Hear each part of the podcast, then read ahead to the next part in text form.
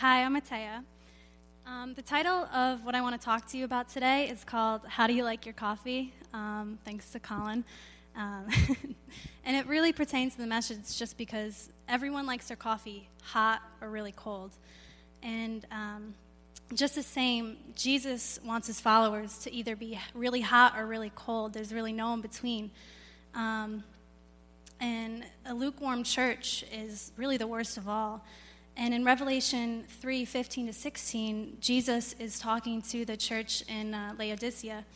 And he explains that they are neither hot or cold, but he wishes they were one or the other. And since they're lukewarm, he's going to spit them out of their mouths. That's pretty crazy to think about, but it's the truth. And when, as I was reading this, it kind of made me scared because I realized that I was lukewarm and I was in that place.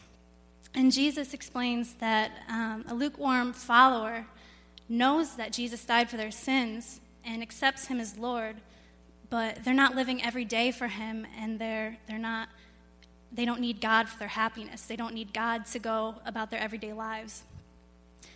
So this message pertains, you know, deep in my heart and it, helps me, you know, um, grow every day as a Christian because as I went to college, I, I don't want to say I was on fire for God, but I was, I was really wanting to know more about Him. And as I went to school, I kind of lost my faith.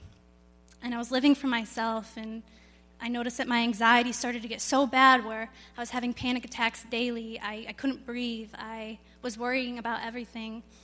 And um, took a day where I was kind of at my lowest, and everything was hitting me. My grades were slipping, and um, I was losing people in my life. And when I realized this, it kind of made sense that the devil was controlling my life, and um, it kind of scared me because I knew that he was he was attacking me where I was at my lowest, my self-esteem, and um, you know, wanting to be better than I am, and I know that because he was attacking me where it was going to hit me most, he knew that my relationship with Christ was failing. And it wasn't until that I was told that life is a war, and every day you have to wake up knowing that it's a war and fighting the good fight of faith in scripture, in prayer, um, and talking to your friends about your battles because no one's perfect, and you know we're all going to go through something, and we can't hide it as we're perfect. Um, so really, that was the only way I kind of started to crawl out of being a lukewarm Christian. Um, and also, it wasn't, you know, the devil doesn't only attack you as, you know, bringing you down and making your life miserable. He's going to attack you in places that are just going to take you away from God.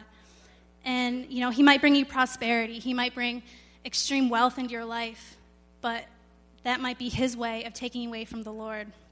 So you have to recognize that just because, you know, you're, you're doing so well in life doesn't mean that you're living for God.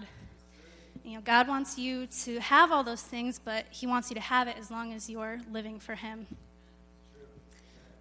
so, in conclusion, I encourage you to stop worrying about everything in your life. You know, stop worrying about your good reputation, what clothes you're going to wear, you know, where you went to school, um, what your job is like, what your marriage is like. All those things are important, but when you put them before God, the devil is going to attack you and just, you know, ruin that relationship that you've tried so hard to grow in the Lord. And all Jesus asked of his followers was to just sit down and follow him and love him with all your heart and to grow every day. He didn't ask you to be perfect. You know, the only perfect man died for our sins so that our sins could be forgiven. And, you know, every day you have to wake up and know that it's a war and you have to fight the good fight of faith or else the devil's going to attack you. And in order to be on fire for God, you have to really work on that. And, um, you know, what really helps for me is just to wake up and know, okay, Jesus died for my sins, and he's going to always suffer for me. How can I glorify him today? So, thank you.